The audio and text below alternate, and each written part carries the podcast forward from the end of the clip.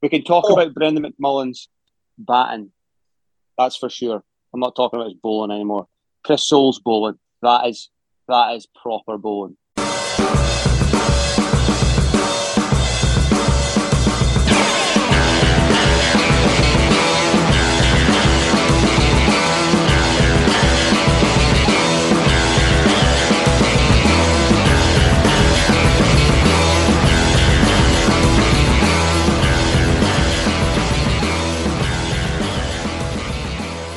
Matthew Parker, good to see you, friend. All right. You're still alive. Are you talking about the Holly? Pete was trying to describe his role within halfway up middle. He says he is Alison Hammond on This Morning.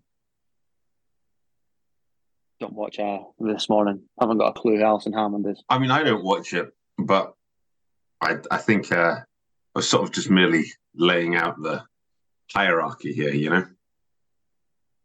Mm. Is Piers Morgan, did he used to be on This Morning, no? No, he was on GB UK or something, can't remember. Good Morning Britain. Good Morning Britain, that's it. Who's the older bird that was on Good Morning Britain again? Blonde hair? No, dark brown hair. She's a good sort.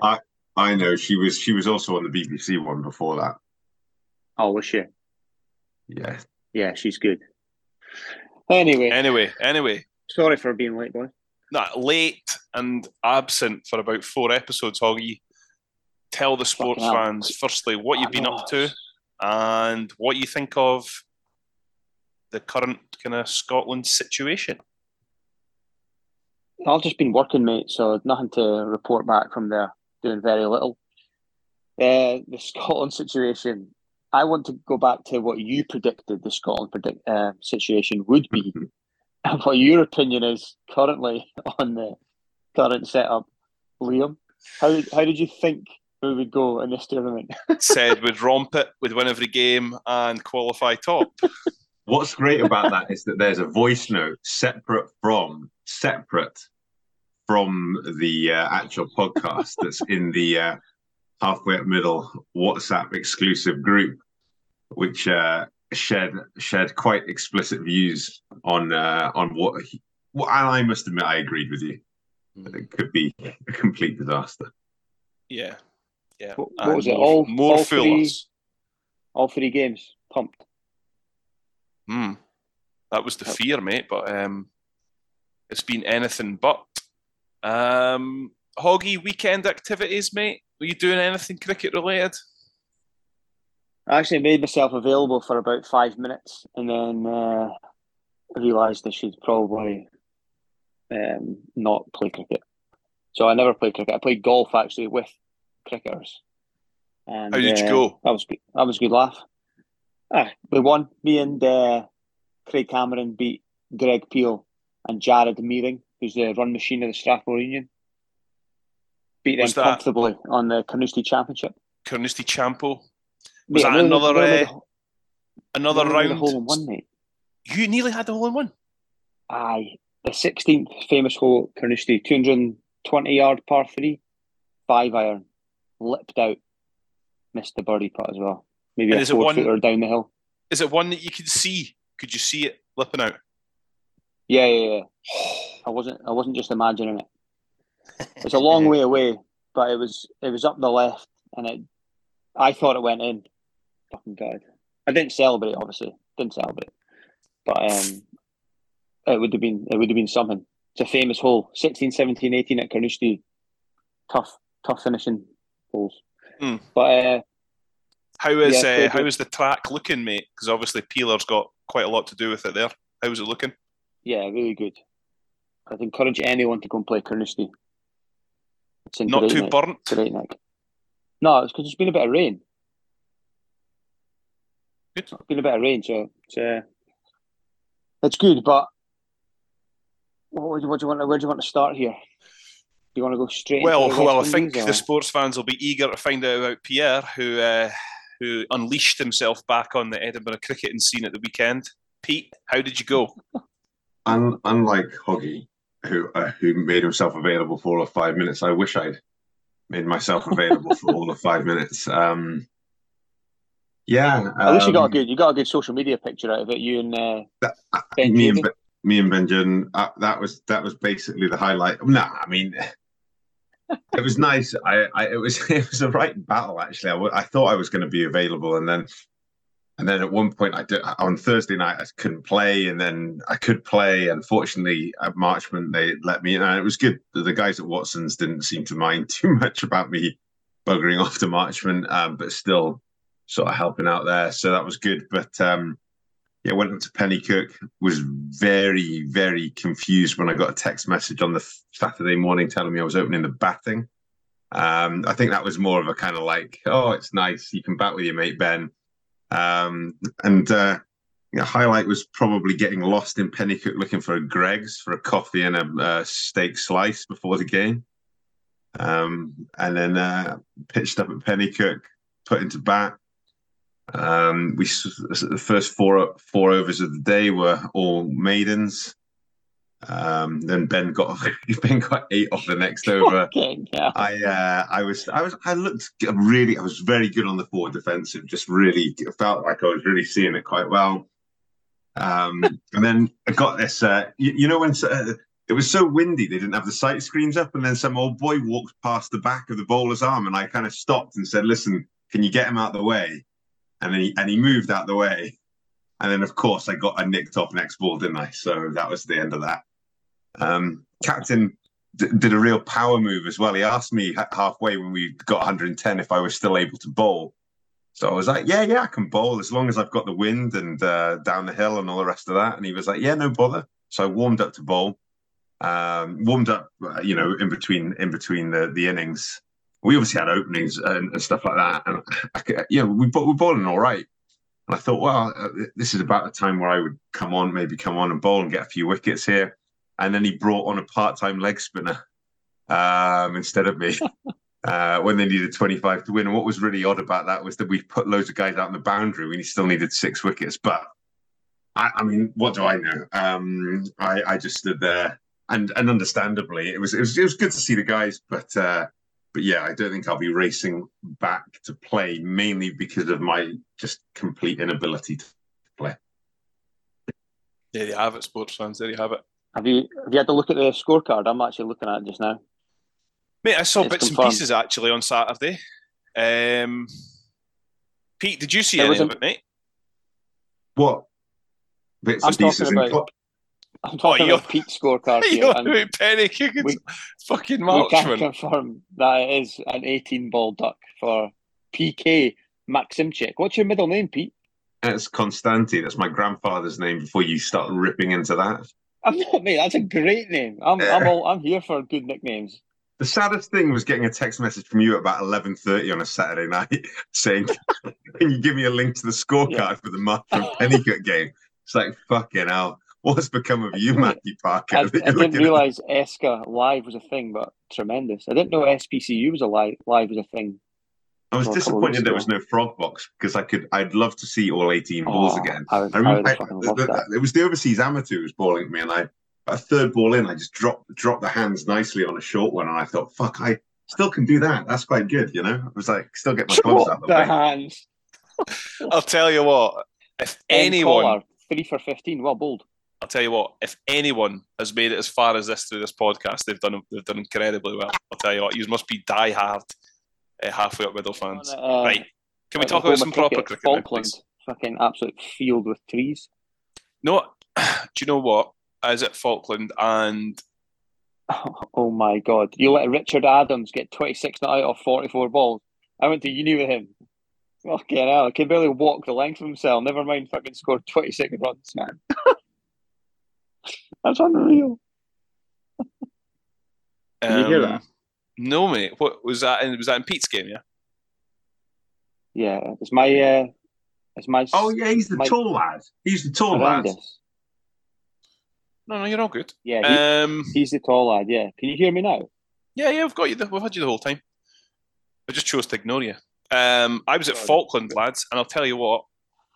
For us, the village that it is, the amount of people that they've got involved in that club, playing, officiating, scoring, helping out, volunteering, fair play to them. quite a nice little setup there, actually. Obviously, the deck and the ground's a bit hairy, but the amount of people they've got involved and what they are driving to achieve is impressive. So I had a good day there on Saturday. I enjoyed myself. And you won. The one thing I would ask them to change is the hashtag carefree. Just change that, please. But other than that, they're doing great.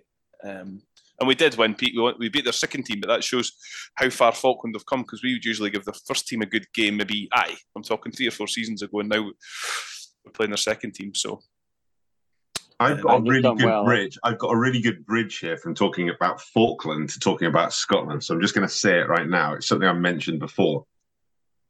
The last time I played at Falkland was in about 2011, and I played for an ESCA sort of select team against Scottish universities, and I was playing with a young Christopher Greaves, and he was bowling his leg spin, and he got the yips so badly he couldn't finish the over.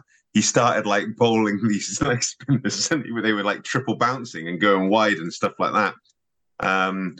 So it just shows how far somebody can come in a short period of time. Well, I say short period of time, I mean, we're talking 10, 12 years ago, and he was a young lad then at Glenrothes. But yeah, I always remember that. It snowed in the morning, and then we played this game of cricket, and Chris Greaves couldn't get the ball down the other end, and we lost. So there you go.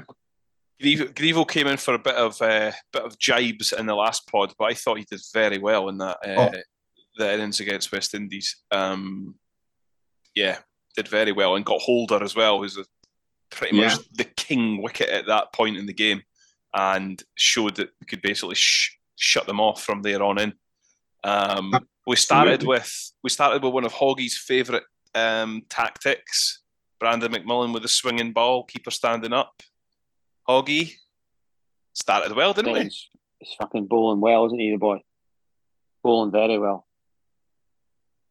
I've not watched it in like live. I've just watched highlights of it, so I don't actually know what these spells are like.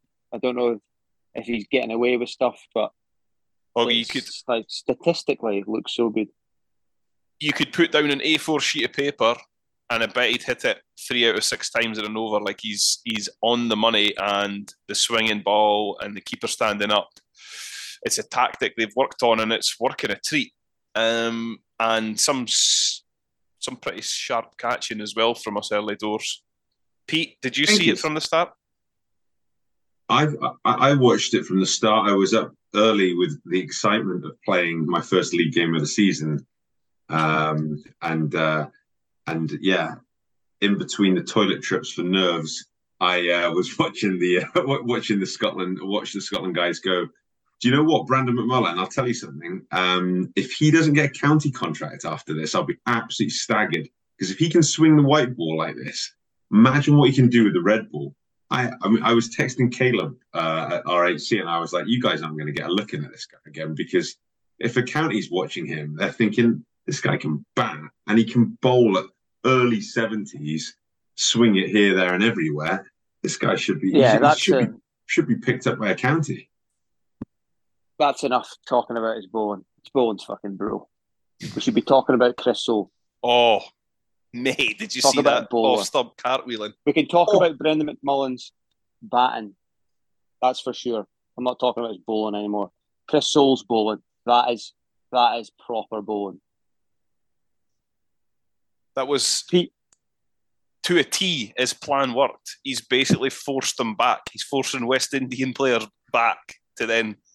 full and hit the top it off. It was superb to watch. I watched that over, and I was shouting at the telly.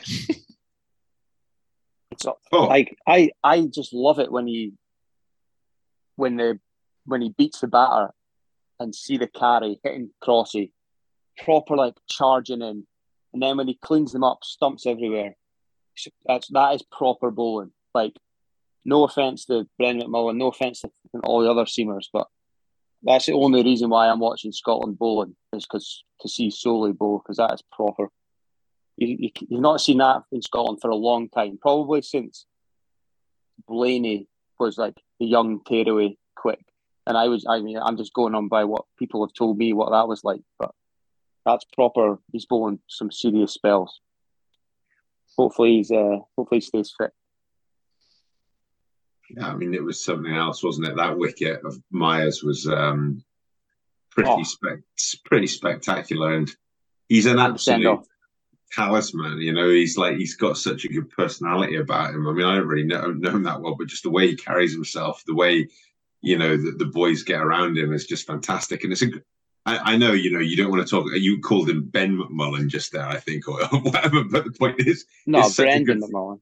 Brendan, but it's such a foil, isn't it? 70-mile-an-hour bowler, and then a guy bowling almost 90 at the other end.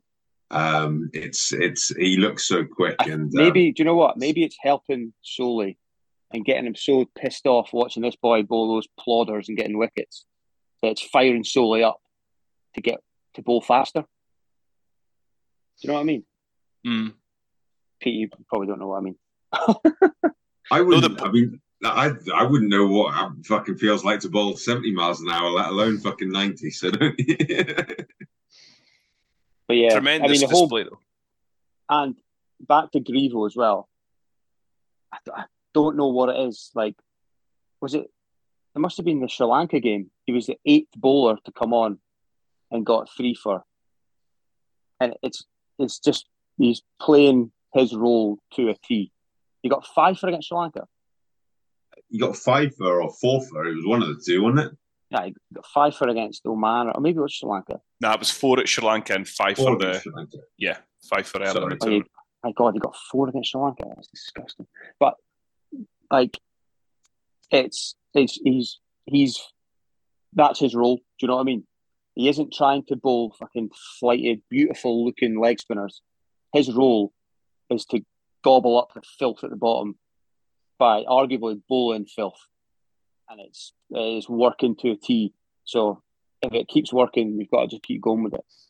I mean, but that ball, the balls that he's getting LBW bowled, like they're good balls. Like, do you know what I mean? That flat, googly, that sort of it's almost like a long hop, but just like slides on, and that's the one that got Holder off your pot. That's so good. He was dead. Yeah. And sharp. It's pretty sharp as well, I'd say. Like, he's a bowler at the front of his hand. I'd say it's sharp. Yeah. It's for a leggy. It's been, it's got to be nearly 60. It's clocked over that. It was clocked over. It was like 64, 65. I know I sort of mentioned that old story there at the beginning, but no, I mean, look, I'm really impressed. He's a leg break googly bowler. Like, 4 out of 6 balls are googlies, aren't they? But in different ways. Some of them turn, some of them skid. Some of them bounce twice. Some of them bounce twice. But yeah. But fair. I mean, it's bizarre how balanced the attack looks when you've got your leg spinner, you've got Mark Watt, obviously. Mark Watt's economy rate in ODIs before the game on Saturday, which will now have gone down, is 4.08. There's no bowler who's getting economies like that in international cricket, in ODIs. That's wild, I think. Yeah. So good. Yeah. The West Indian boys obviously were waiting on the 25-yarder. They kept pulling up. I think it was Holder especially. He just kept standing there like, just wish one of them had bowled him. So he knows what he's doing. Do you know what I mean? He's like, he's facing up, watching him, dick.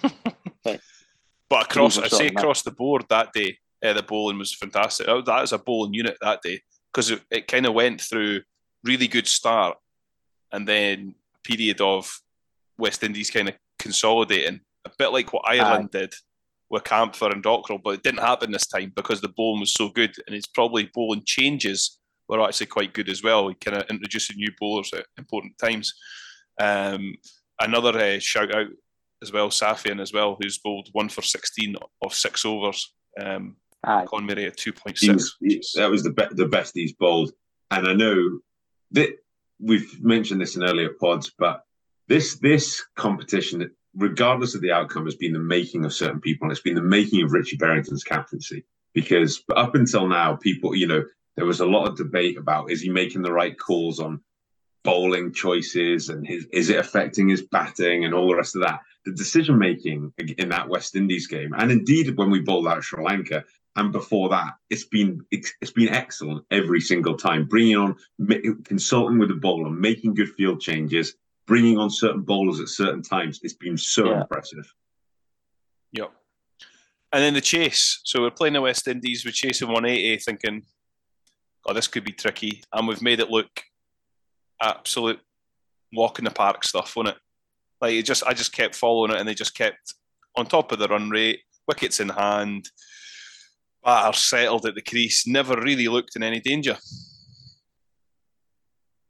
Did you watch it? I didn't watch it. I've just seen highlights. Keep seeing that one highlight of McMullen's six down the ground.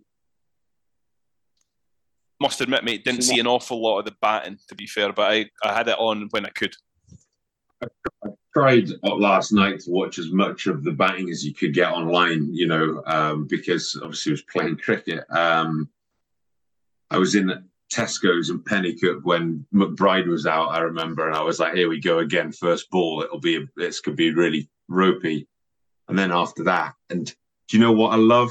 I love something that somebody like Matthew Cross going, everybody's doubting me as an opening batsman, and I've had a few failures, but it's a credit to the man, and it's an absolute, doesn't surprise me, the kind of mentality that bloke's got of just, you know what, fuck you, basically. It's like, I'm going to do it, and he's gone. And, you know, I know the West Indies aren't the team they were, but at the end of the day, that's a bowling attack that has troubled top international teams. And he's built a really good innings, the sort of innings that you do actually see him do at club level, and you know, just hold things together and just accumulate, basically. Especially, you know, with McMullen next to him as well. So yeah, it's just solid as anything. You know, I've not seen any. I think McMullen was dropped, wasn't he, a couple of times? Was he? But in general, it's pretty steady, isn't it? And it's you know, huge confidence boost going into the next few games. Yep, I'd say as well. You need to remember, like, that was all or bust for West Indies, and they had to win that game. Mm-hmm. I know their approach and mentality sometimes probably doesn't really mean much to them. Do you know what I mean? All or bust, but they needed to beat Scotland there, and the fact that we're not like totally blown away by Scotland beating the West Indies by 7 wickets just shows kind of what kind of form Scotland are in just now.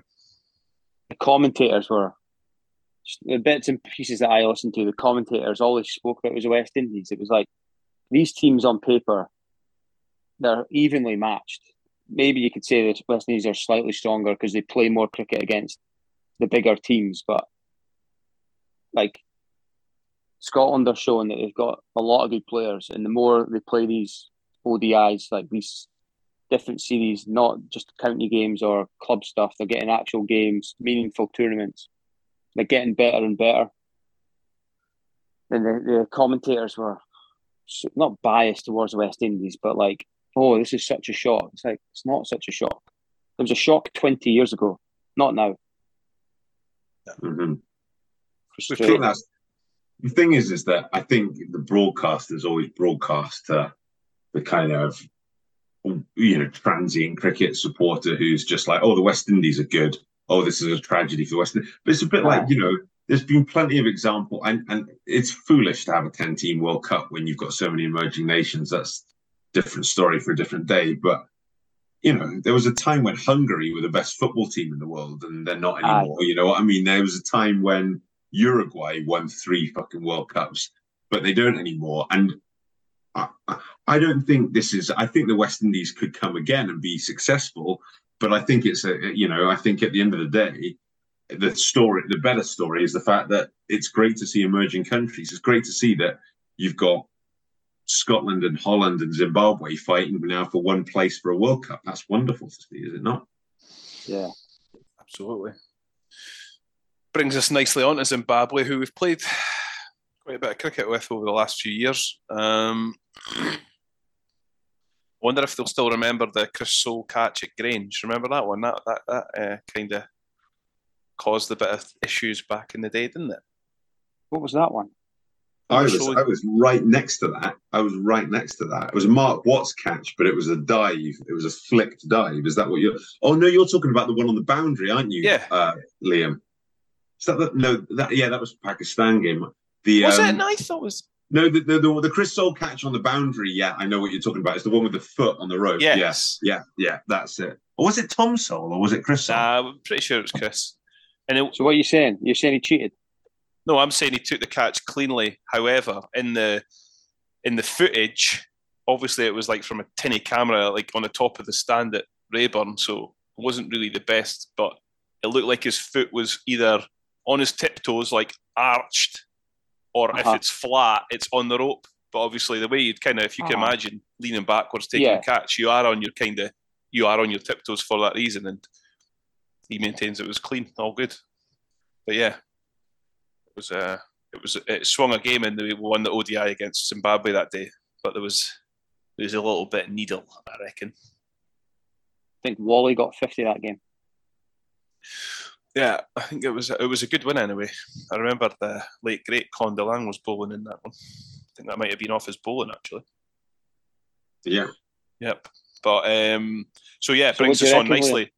This is win or bust, isn't it, lads? This is it, basically. This is we beat Zimbabwe, then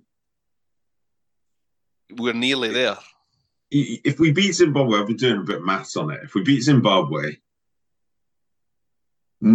depending on how much Holland beat or otherwise Oman, there's a possibility we can play Holland, and actually, as long as we lose a close one, we might still go through. Ideally, you want to beat them. The thing is, the Dutch might not have anything to play for or have to go crazy to get a run rate up to get through as well. So it's all hinging on this. And I think it massively helps the fact that the Zimbabweans have lost today by a convincing fashion. Because it's... I know. Worst. It's always good to be playing a team off the back of a heavy defeat because they're... Heads might be down. Yes, they'll be galvanised off the crowd. But another benefit is the fact we're playing them on a Tuesday rather than on a weekend when there'll be a packed house on the weekend, which there was when they beat the West Indies. There was a packed house at Bulawayo today, or it's looked pretty full. I don't think they'll quite have that same volume. I'm sure. I don't know. So it's looking, as best as it can do ahead of the game, But geez, the Zimbabweans have got Sikandar Raza, they've got Williams, they've got Burl, they've got Irvine. It's not going to be easy at all. No. Hoggy, did you ever play Zimbabwe back in the day, mate? No, I never played them. Not one. Ever played down that way? I was supposed to go to Zimbabwe, but they for an I-Cup game, believe it or not. And there was some sort of troubles there. So they got whitewashed, or the game got cancelled, and we got the points and then got into the final. But no, I never played them, but they're a good team, and I like Raza. He goes out and sends it. Proper player. Obviously got links to Scotland, and Williams, they've got a really experienced batting lineup. They're all 36, 37. I think Scotland could probably... I know they're in a transitional period just now, but I don't think they need to let go as many players as they do. But yeah, tough game, and as you say, it is a final. We play them. Is it tomorrow? Tuesday. Yeah. So yeah, but yeah, if it goes to run rate, typical Scotland. Magnificent failure. Will lose by 0.1 of a run or something like that if we beat them and then lose to the Dutch or something like that. But yeah, what an effort it would be if we win all three Super Six games. Incredible, mate. I was thinking just earlier there when you were talking about McMullen, these tournaments, you get player of the tournaments. And I know this is dreaming just now, but say Scotland do win all three games. All three games in here. I wonder if who would get player of the tournament out of the Scotland team just now. They would have to give it to McMullen, surely, because he's made 100, he's made 50, he's taken hundreds of wickets. But I think Sole was the boy for me. Like, just the way he sort of takes the game on, but always to watch. Yeah, you would pick him as a bowler for sure, wouldn't you? But going back to Zimbabwe, I was doing a little bit of Ronan Alexander rubbing off on me a little bit. I was doing a bit of research. So Sean Williams is averaging 100 plus, 108 in this tournament. He scored 588 runs. Sikandar Raza is averaging 75. He scored 291. And get this for some stats. Out of the whole tournament, the leading six-hitter has 15, and these two are joint second with 13. So they've got 13 sixes each in this tournament. So, yeah, you're right about sending it, Hoggy. The boy can hit the bar. I think Raz is a good bowler as well. He bowls that stuff out the front of the hand. He bowls that kind of weird spin. A bit like that spinner for Sri Lanka who got a few wickets against us and got a few wickets against Zimbabwe today. Hasaranga. Not Hasaranga. He's the leg spinner. It's the other spinner. His name escapes me. And the other thing, I think that Blessing, the tall, fast bowler could be pretty handy as well. I know Zimbabwe's they're obviously their focal point is getting big runs in that chunk with their three lads who are well over 35. But yeah, I think their bowling can't be underestimated either. But yeah, Williams and Raza both got going today and blew up. You know, Williams was actually dropped before he was eventually caught. He's a good player of spin by the looks of it. So let's just hope Mark Watt's on absolute fire and Chris Greaves in particular, because I wouldn't be surprised if Scotland go with the same team again on Tuesday as they did today. Massive toss to win, innit? Huge toss to win. Yeah, it's back in Bulawayo, so you'd think so, wouldn't it? Because Bulawayo seems to swing a bit more early on. So that would be good. Absolutely. Predictions? Liam? Scotland in a low-scoring affair. There you go. What about you, Hoggy? Nah, I think we'll lose. To be honest. I thought a few days ago, I was sort of thinking, well, I think Zimbabwe are 70-30 likely to win. I think it's very 50-50 now. I think Scotland are going to win. I think Mark Watt's going to get a fifer, and I think that Richie Berrington will get runs. That's my guess. Nice. Well, that's again, the majority. Two sort of even teams, but I just think. The home team. So I think we might struggle, but we'll see. So Zimbabwe have to play who after us? This is their last game. This is their last game. Ah, okay. So if they win, they're through. Yep. Maybe the pressure might get to them, like the West Indies, eh?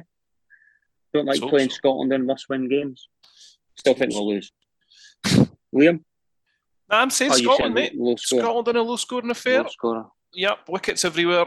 But we'll just quickly touch on this before we go, lads, because what was going on at Lord's today?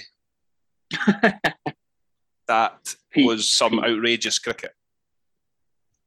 Oh, wow. I mean, it's obviously the Bairstow incident's blown up Twitter.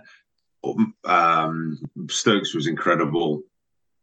At the end of the day, right? You know, by the letter of the law, Johnny Bairstow's out stumped or whatever it is. But this, we've got to get this. Somebody's got to get to grips with cricket for a split second. Because if we start, the spirit of the game is such that ball, yes, it's out. But come on, if you're going to buy wickets like that through technicalities and unskilled, cheeky shit like that, like man-cadding, where's the game going, you know? And I think we just need to, it needs to be managed a bit better. I understand the members getting a bit angry, to be honest with you, the MCC, 100%. Custodians of the game. I understand them getting angry because I think the Australians, that phrase, it's just not cricket, right? Okay, you can say that's some sort of big colonial phrase that maybe is from a different era, but actually, do you know what? I quite like the principle of it's just not cricket, and that wasn't cricket at the end of the day. That to go and, you know, stump a guy like that, at the end of the day, it's not, you've not done it through anything, any skill. You can say, yeah, Johnny Bairstow switched off, but he's marked his guard. The ball's gone, he's ducked under a bouncer. He's not come charging at it. The ball's not gone out into the field, and he's just gone and patted the crease that has gone to the keeper. Nonsense, in my opinion. Yeah, I agree, Pete. Liam? Yeah, 100%. It's the last ball of the over. The ball's through the keeper, the umpire's looking round to the bowler, unclipping his cap. The other umpire, I've not seen it, but you'd just like to think that they would get a hold of them and say, like, the ball's dead. The ball's dead. It's the end of the over.